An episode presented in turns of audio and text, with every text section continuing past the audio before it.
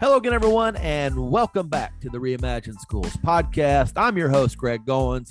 So excited to be coming at you in 2022 with some new episodes that we're going to launch those each week now in the spring and the summer as I'm now on the road to 100 podcast episodes with Reimagine Schools. In this episode, episode number 89, I'm pleased to welcome in not one, but two great guests as Ken Kay and Susie Boss the co authors of the book, Redefining Student Success Building a New Vision to Transform Leading, Teaching, and Learning. Join me to talk about how school districts can move beyond the portrait of a graduate to have deeper conversations and communities about how to teach kids to become creative problem solvers. This was a great conversation and certainly one that's timely as schools are back at it trying to problem solve and figure out the best course of action for school improvement. So you certainly want to tune in and share this episode out with the friends and colleagues in your school. With this new episode also comes an exciting new opportunity to connect with fans of the podcast with a new Buy Me a Coffee link, a space to leave comments about your favorite guests and episodes. But here in Kentucky, we're going to add a little bit of a twist. I'm not a coffee drinker myself, so, with this episode, we're going to launch a new Buy Me a Bourbon page for those that have an interest in supporting my work and might want to raise a glass to my mission to help reimagine schools. You can find the link, buymeacoffee.com slash Dr. Greg Goins in the show notes and also in my Twitter bio at Dr. Greg Goins. Who knows, I might just give you a shout out in a future episode. So let's get to it, folks. This is a great conversation with Ken Kay and Susie Boss. I'm very excited to bring you this conversation about redefining student success. The Reimagine Schools podcast begins right after this quick promo from the Education Podcast Network.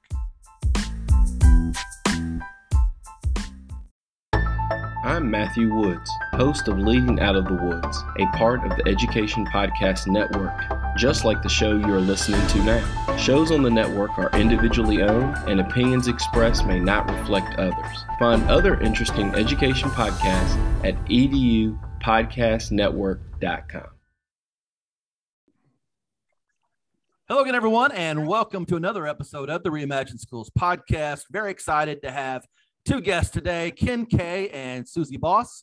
They are the co-authors of a fantastic book entitled Redefining Student Success, Building a New Vision to Transform Leading, Teaching, and Learning. And so excited to catch up with you guys. Big congrats on the book. It came at the perfect time. So thanks for being here. Well, we, Thanks for the invitation. Yeah. Yeah. We, we, thank you so much. And we, we think so too. The timing of it is really uh, fortuitous. Yeah. Yeah. So just to kind of give our uh, the listeners a little preview of what the book's about. You both have done work, Ken, you specifically with Portrait of a Graduate. Uh, that's kind of been your life's work uh, over the years with 21st Century Skills. Uh, so this is kind of a question for both of you.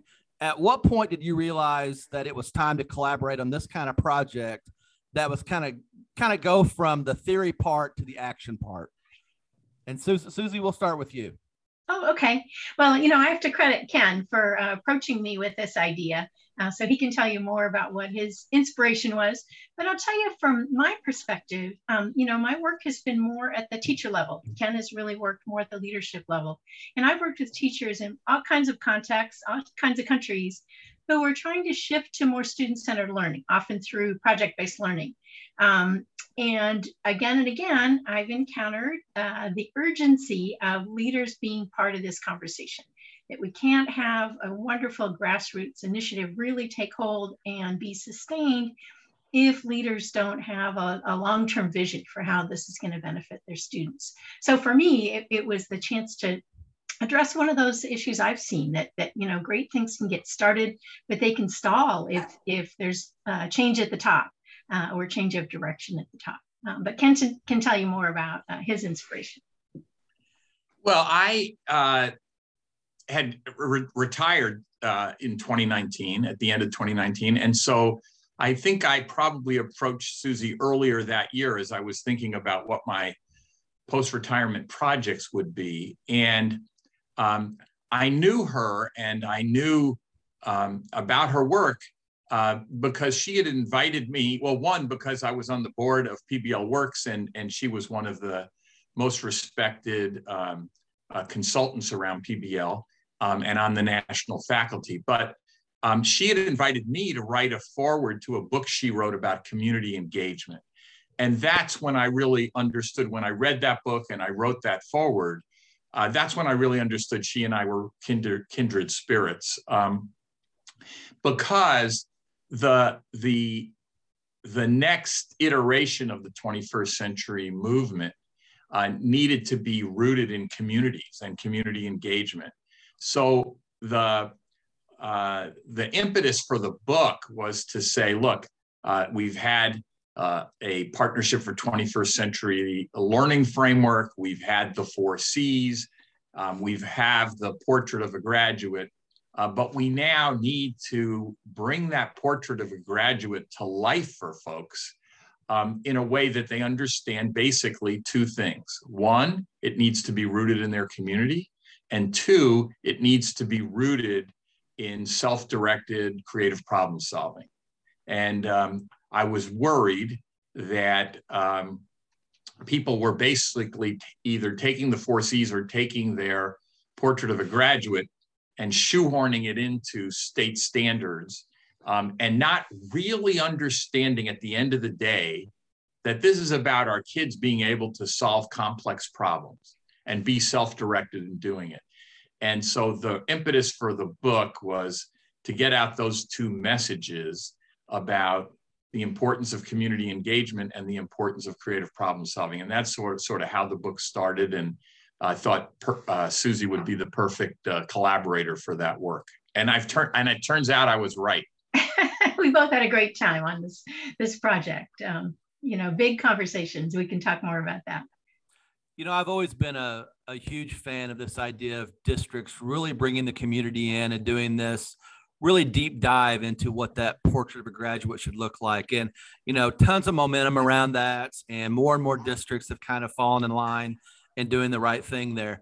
The thing that I'm really interested in is I'm starting to hear more and more about this idea of creating a portrait of a teacher or portrait of an educator.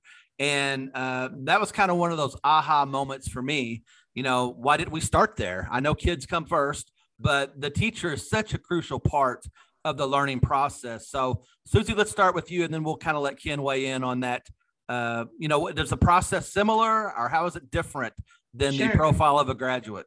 Sure, and I think this is kind of one of the newer um, uh, directions that we're seeing, you know, districts go, um, and and it, you know, you mentioned, you know, why not start with teachers? We really think you've got to start with students, and that the community conversation needs to be what do we want our students to know and by be able to do you know, by the time they complete their education with us. And then from that, with that as your North Star, as we describe it, then you think about what is it our teachers need to be able to, to know and be able to do to help students get there. So we think the student vision is really important to start with. And then backwards design from that. What are those competencies that teachers need? What are those growth opportunities for them? And of course, that opens the door for you know, much more effective professional learning, collaborative learning, PLCs, all of that to help teachers move in that direction. Doesn't mean they have to have all those competencies immediately, just as all of our students don't have them immediately. But this is what they want to be working toward to support um, students. And I'm sure Ken's going to have more to say there about how important this is for building that culture. Well, I, you know, the the portrait of of, a, of an educator is something that uh, is is one of the reasons we wanted to write the book because it's something that's relatively new and very relatively few districts doing it. Um, so we're very excited to share some examples in the book of districts that have done it um, and and give some concrete e examples.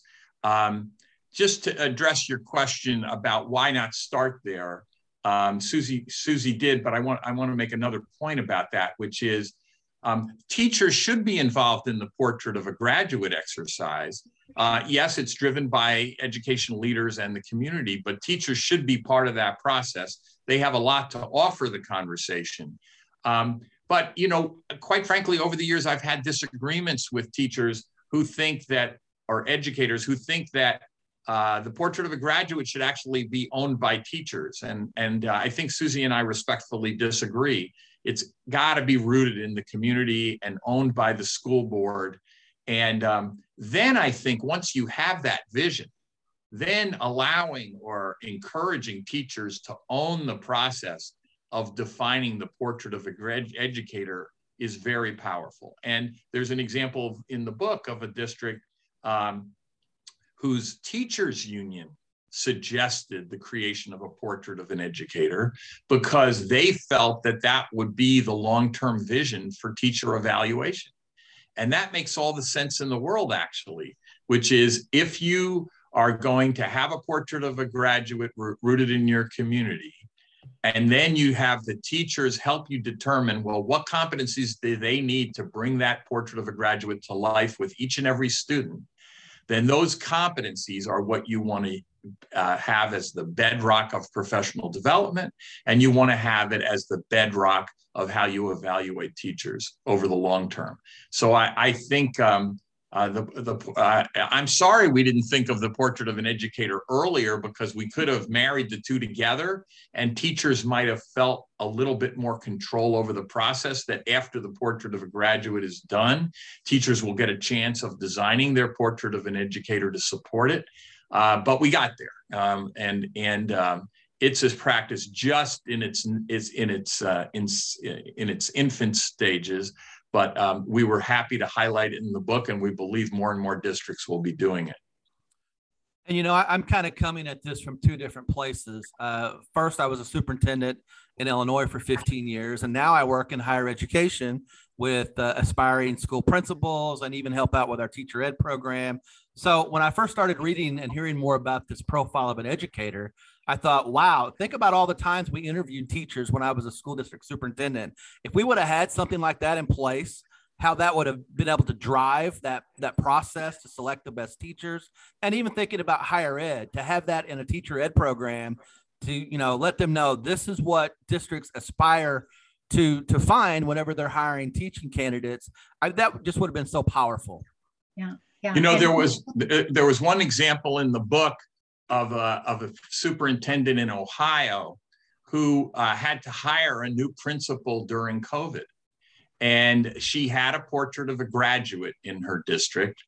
And uh, she said um, to the candidates, the person who gets uh, selected principal will be the person who most convinces us that they can bring the portrait of a graduate to life in the high school you're about to run and the person uh, who won, uh, who, who, who got the job, had done exactly that. And she said, amazingly, she said, and uh, he's making it happen during COVID.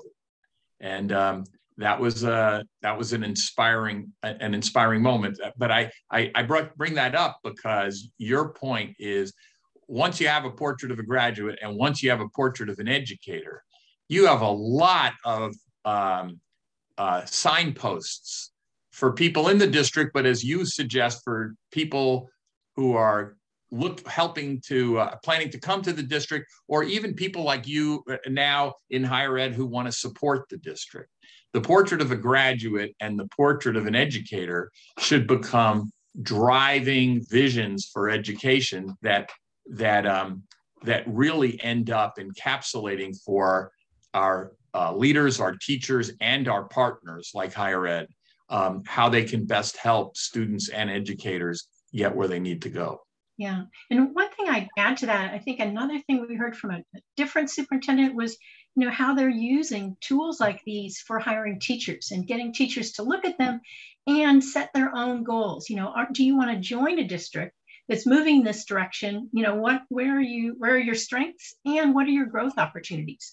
So I think these tools lend themselves to um, you know a culture of professional learning where um, just like with students, uh, you know we're not saying every student has to be perfect in all of these competencies from day one, but these are opportunities for you to grow your strategies, your practices, um, and develop maybe some new strengths when you join the district. So it, it opens those conversations with applicants about you know, is this candidate somebody who is going to be a lifelong learner who really wants to lean in on some new strategies and set some professional goals? So I think that's a, an exciting opportunity too.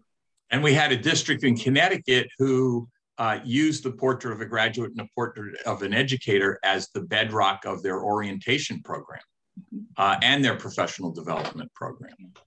So I think it, it works for prospective uh, prospective participants or educators, and it works uh, as a guideline for for the district on an ongoing basis, and particularly for new uh, a great way to help orient new teachers. Mm-hmm.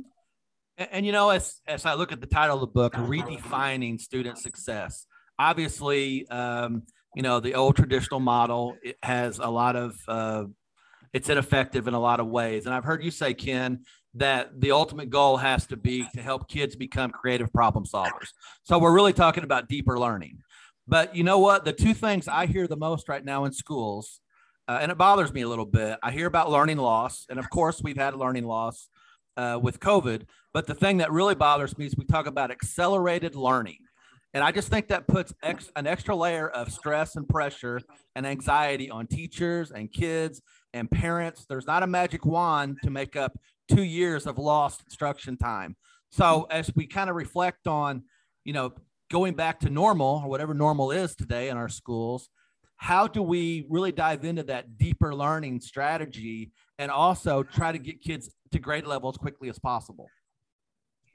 Well, you know, oh, oh, go ahead, Susan. I'll offer a couple thoughts uh, to start us here. And, and, and one is, I guess, when the term you're using, accelerated learning, is accelerating toward what? You know, what's the metric that you're looking for? What's the goal there?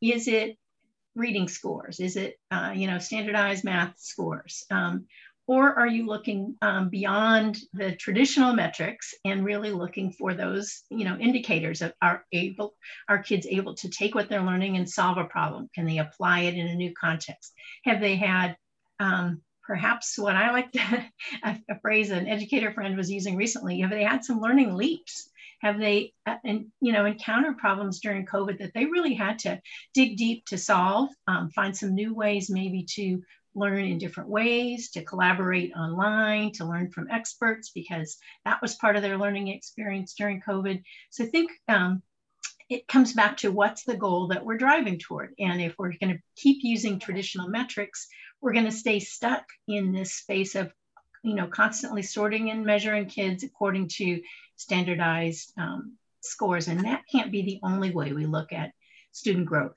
I just don't think that's that's fair to our kids, you know, or or to the experiences that they've just been through over the last couple years.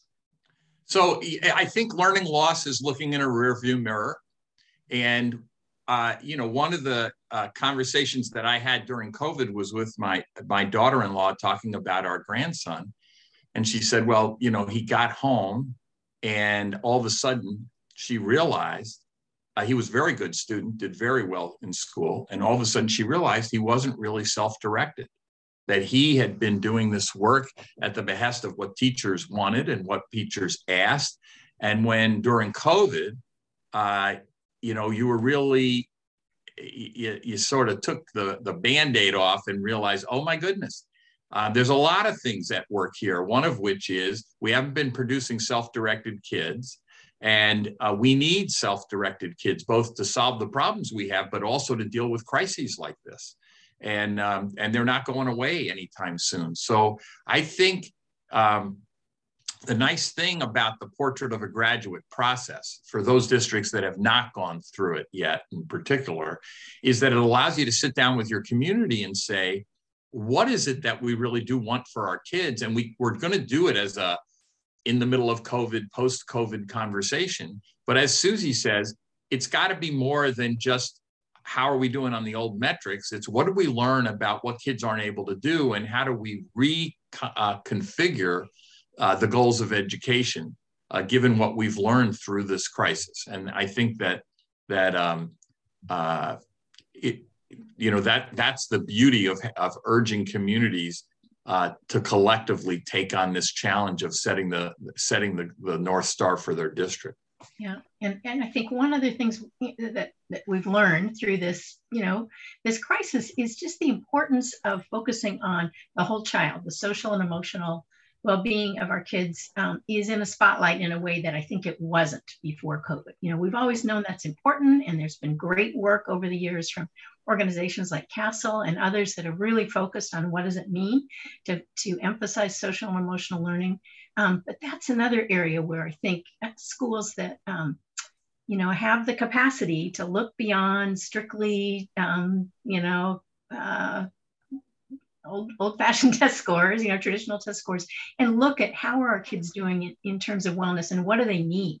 What kind of support do they need to thrive going forward from this moment? We had some great examples um, in our research from districts that, that were able to quickly adjust to the challenges of COVID and think about how do we bring all our resources together to focus on the needs of our kids and what the struggles are that they're facing individually and what supports we have in our community we can connect them with um, that are they're really going to help set them up for getting through this and, and being um, you know thriving uh, young people um, going forward from this challenging time. So i think that's something else that's come out of this moment that is you know it can't just be reading and math scores that we focus on. It, we really need to think about how are our kids doing? And i think that's an, a question that it's going to really resonate with parents uh, at this moment as well because you know they're seeing firsthand the challenges that their kids have experienced and you know i think the thing that uh, i really love about the book is you use so many practical examples from inside of classrooms. And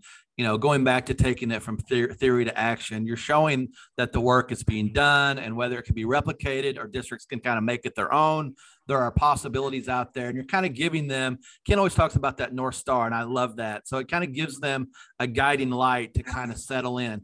But you both have great experience with pbl and I personally, I felt like PBL was making great strides, big time momentum pre-COVID. And then COVID hits and kids can't be together. So they can't collaborate and they can't work together. And I almost feel like uh, the PBL concept took a little bit of a hit during COVID. So, how do you fire that back up and how do you restart that? Or what did you find uh, in your mm-hmm. research? Yeah, well, I think, you know, the examples that, that we shared came from um, a you know, period of time, some pre COVID, some during COVID. Um, I think it was. Um, probably the rare teacher who was able to keep the momentum for project-based learning going during COVID. There, we certainly found teachers doing that and using tools like Zoom that we're on now for enabling kids to collaborate in breakout rooms and enabling them to do some more learning on their own. So not having to be kind of under the teacher's direct instruction and control all the time, but you know, meeting first uh, part of the day and setting them loose on some individual assignments and then coming back. Um, so, but didn't happen everywhere. And I think you're right that some of the momentum slowed down a little bit. But I do think it's ramping back up again you know, I think we're, um, you know, in Kentucky where you are, I know there's a big initiative underway uh, to bring PBL to schools, you know, across the state, to students across the state. And I think the examples that we shared, um, you know, in the, the middle part of the book is filled with what we describe as field trips. Let's take readers to see examples of what sorts of problems interest students, how they're going about tackling them, every one of those is a project. Every one of them is an example of project-based learning, even though this isn't strictly a PBL book. It's just embedded in the learning experience that they're, you know, asking questions they care about, identifying problems, coming up with solutions, and doing something applying it, um, and sharing it with an audience. So, you know, I think the um, the energy to do this work is coming back. It has been a challenge, but you know, I'm working with school systems around the world that are moving in this direction despite the challenges of COVID, and this is where they want to be going. So that it's like they're getting a second one uh, that I really hope uh, takes us the next step. I just don't accept the premise that because of COVID, uh, you can't do project-based learning. The whole society now is in project-based, is in problem-solving mode. Absolutely. And, and 60, 70% of it is online. Uh, this conversation's online. There are conversations going on all over the place. My daughter works at a a major high-tech company in, in, the, in the Bay Area, they haven't slowed down their problem solving. In fact, their problem solving has increased. And I think, Susie, there was a wonderful example in the book of kids who actually were working on the problem solving of helping their parents and helping yeah. others during COVID. Yeah. it was an elementary district in California. And um, this is a district where they really value students as problem solvers. And they've scaffolded that for students. So they help them think about how do you ask good questions? How do you do research? You don't just, you know, throw kids loose and say, go figure it out. You know, they really scaffold it. But in this district, it's Encinitas uh, in, in Southern California. Um, when COVID hit, they turned to their students as problem solvers and said, okay, you know, we're early on, we're in this online learning situation. What's challenging and, and what can we do about it? And the kids came up with training videos, created training videos for their parents. They recognized parents were not so great at using technology, and uh, the kids were comfortable uh, with online tools, but parents wanted to be supportive and they didn't know what to do. So they created materials to help their parents understand how can you be an advocate for your child um, in an online learning situation. And, you know, as they got ready to return to school too, they thought about how do we make our um, campus safe and uh, welcoming for everybody as we come back. Um, you know, from this kind of feeling of quarantine and social isolation. And again, kids were the focus group that helped the administrators and teachers plan how do we return? Um, you know, what sorts of practices and activities are going to help us stay safe? So, you know, uh, you know, as Ken said, um, and as I talk with teachers all the time, COVID has demonstrated that it is a project-based world. You know, this is a great example of a huge unexpected problem with no one right answer requiring extensive specialization and experts coming together and being able to communicate and use data and all the things that we've talked about for years as, you know, here's the future of education. Well, guess what? It's here, it arrived. And I think students themselves have watched adults struggle with a lot of this. Um, so they're they're in a position to think, are we going to be ready for whatever challenges are ahead of us? And how is school going to get me ready to be the problem solver I need to be if, you know, I'm the one who's supposed to address uh, an issue of this magnitude in the future? And you know, as someone that uh, worked in school administration and now works with aspiring school leaders, without question, my favorite part of the book was when you talked about the green light culture. I mean, mm-hmm. I, re- I really get excited about that. Can you can you both kind of shed some light on what that means as you kept finding finding some common themes as you talked to school leaders? That was one of the most fun parts of the book, which is um, uh, we went back over our notes extensively because we did over 250 interviews, and as we were talking about culture, we looked and said, there must have been eight instances in which we talked to people and said, well, how did you know it was okay to innovate? Or how did you know it was okay to take a risk? And the answer was always, well, my principal had given me a green light, or I thought I had a green light. Or the principal would say, my superintendent had given me the green light. And so when we when we ended up pulling that all together, we went back to all these people and we said, um, you use the term green light, and it turns out that it's really resonating with people in a major way. So now tell us a little bit more about how do you know you have a green light? How do you give the green light? But here's the, the basic point of the green light is, is, is twofold. One, um, do uh, do teachers know, and do students know for that matter, that they have a green light to innovate and experiment? But secondly, is it clear what it is that the green light is for? So the great districts are not just saying willy nilly, you got a green light to do whatever you want to do. The question is, um, how do you formulate the green light in, in a way that it's clear to everyone that experimentation and innovation is being supported in, in, in, for example, in pursuit of the portrait of a graduate or in pursuit of the portrait of an educator, which would be great ways of focusing the green light on a direction that matters to the future of the district. Susie, you may have more thoughts about well, this you know, as well. I think it's interesting, Greg, because you're in um, Kentucky and Jason Glass, who's now your state commissioner in Kentucky, um, uh, had been uh, the superintendent in um, Jeffco schools in Colorado. When we spoke with him, some of his teachers and some of his principals, where they were among those who really used this term, a green light culture. Um, one of our favorite examples, I think, in the book was a, a group of uh, sixth graders who tackled an issue of pollution in a, a lake you know 200 sixth graders four teachers came together to solve that problem as citizen scientists working alongside the city water department and, the teacher was really clear you know i knew i had the green light to design a project this ambitious because it's what my principal is always telling me you know stretch yourself go in this direction. This is what we want to see. Work with your colleagues to come up with something you know exciting and impactful and with deep learning that meets your learning goals. You know this was a great example of a an authentic project that addressed really key uh, learning learning goals. And we also talked to the principal, um, and she said, well, our superintendent, in this case, Jason Glass, made it clear, you know, we're a district that wants to give the green light for innovation as long as it's in the direction of, um, you know, the focus that, that this district had. And Jason himself, you know, said, the green light's really important, but you can't green light everything you know you need parameters you need boundaries and that's it you know and just like a really good project is designed with um, constraints and parameters so is the green light you know it can't be just broad let's green light everything under the sun but what are the things that we can really highlight that are going to move us in the direction we want to go as a district?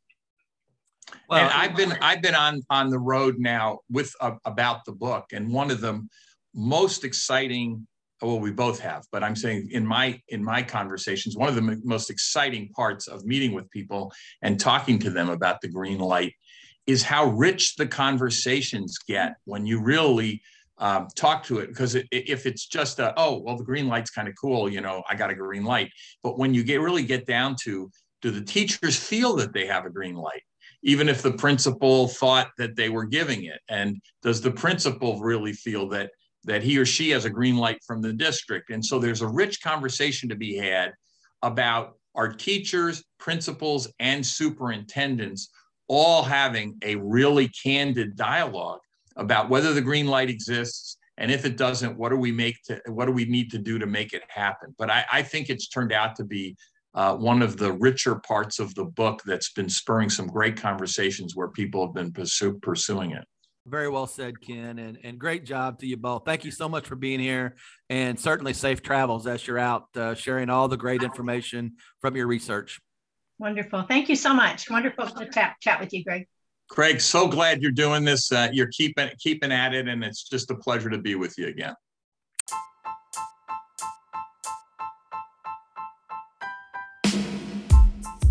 So that's a wrap on this episode of the Reimagine Schools podcast. Once again, a big thank you goes out to Ken Kay and Suzie Boss for a great conversation on how to redefine student success. Be sure to jump over to Amazon and buy the book. And as always, be sure to like, share, and subscribe wherever you find your favorite podcast. Also, remember, you can support my work with Reimagine Schools by going to the Buy Me a Coffee link. Again, that is buymeacoffee.com dot com slash Dr. Greg Goins, and you can buy me a bourbon and support all the great things we're doing here in Kentucky to support P12 education as we continue to think about how to transform schools. So until next time, folks, thanks for joining the conversation and keep fighting for change in your school.